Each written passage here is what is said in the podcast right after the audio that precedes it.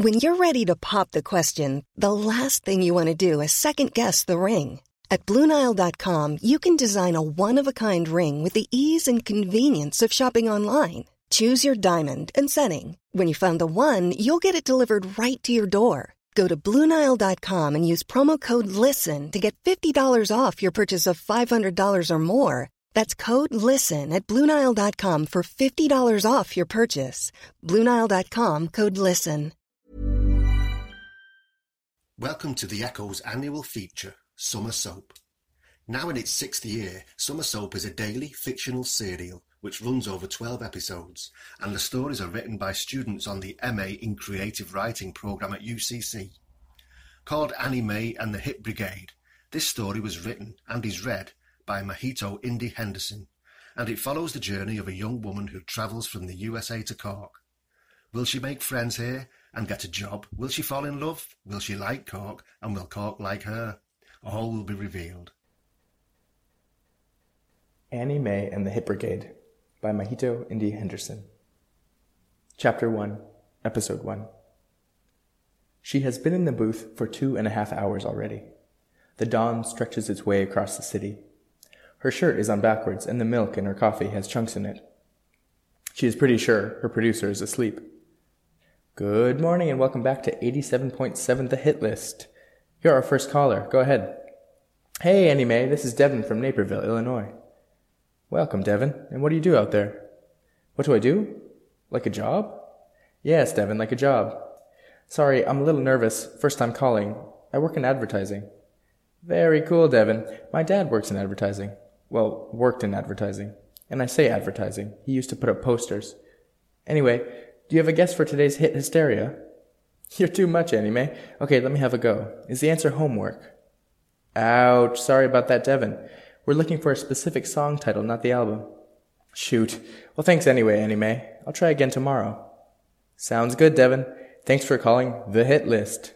She hits a tab and the pre-recorded voice says, the hit list. Better luck next time. Her producer looks up from behind the glass, the lines from his keyboard etched into his cheek. What's the answer? he mouths. Annie Mae shrugs. She hasn't decided yet. Her boss is standing in the doorway with a frown the size of an ocean. Says she has some serious explaining to do. That's the final straw, Annie Mae, he says. First the tardiness, now the attitude? Nuh-uh. This ain't no beach party, not having it. You can pack your things. Oh no, says Annie Mae in mock surprise. However will I make less than minimum wage again? Her apartment is one of those 1970s monstrosities with shag carpeting in the bathrooms. Herself and a few old friends from uni share a three bedroom apartment in the back of the yards neighborhood of Chicago. The landlord has a pretty hands off attitude about the complex. One time he told them that the roaches and ants were all part of the building's, quote, delicate ecosystem. Annie Mae is always telling her roommates about how much she wants to get out of the country. The payments just keep piling up, and if she has to look at one more depressing strip mall, she'll go postal. She can barely afford rent with her radio job. Former radio job. Stella's got no trouble there, a trust fund in the bank and a rich grandma in a home, but she loves to commiserate anyway. That afternoon, Annie Mae tells her roommates that she has been fired.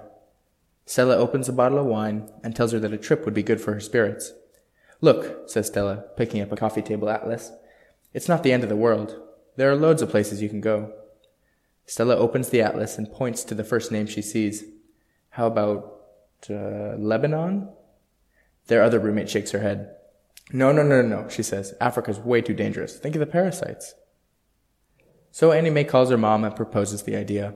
Her mom says no to Lebanon, but agrees that a bit of travel might do her good, might make her reconsider her career choice. When Annie Mae first told her parents about her desire to become a radio DJ, her mother asked, Did your father and I do something to make you hate us? When she tells her family about the plan, they offer suggestions Copenhagen, Wellington, Zurich. There are drawbacks to each too expensive, too far, too showy.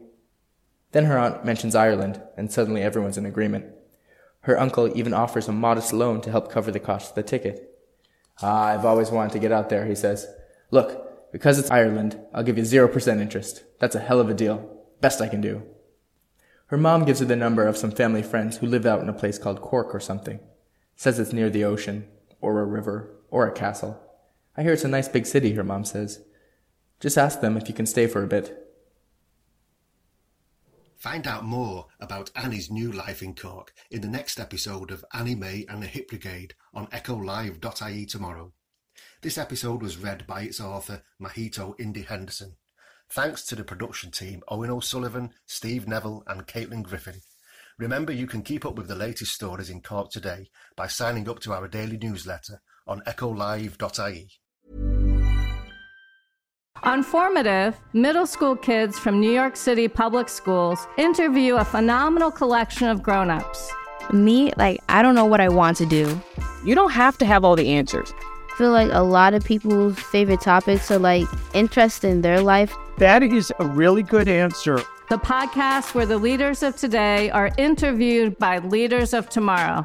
Listen now at newyorkedge.org slash formative or wherever you get your podcasts.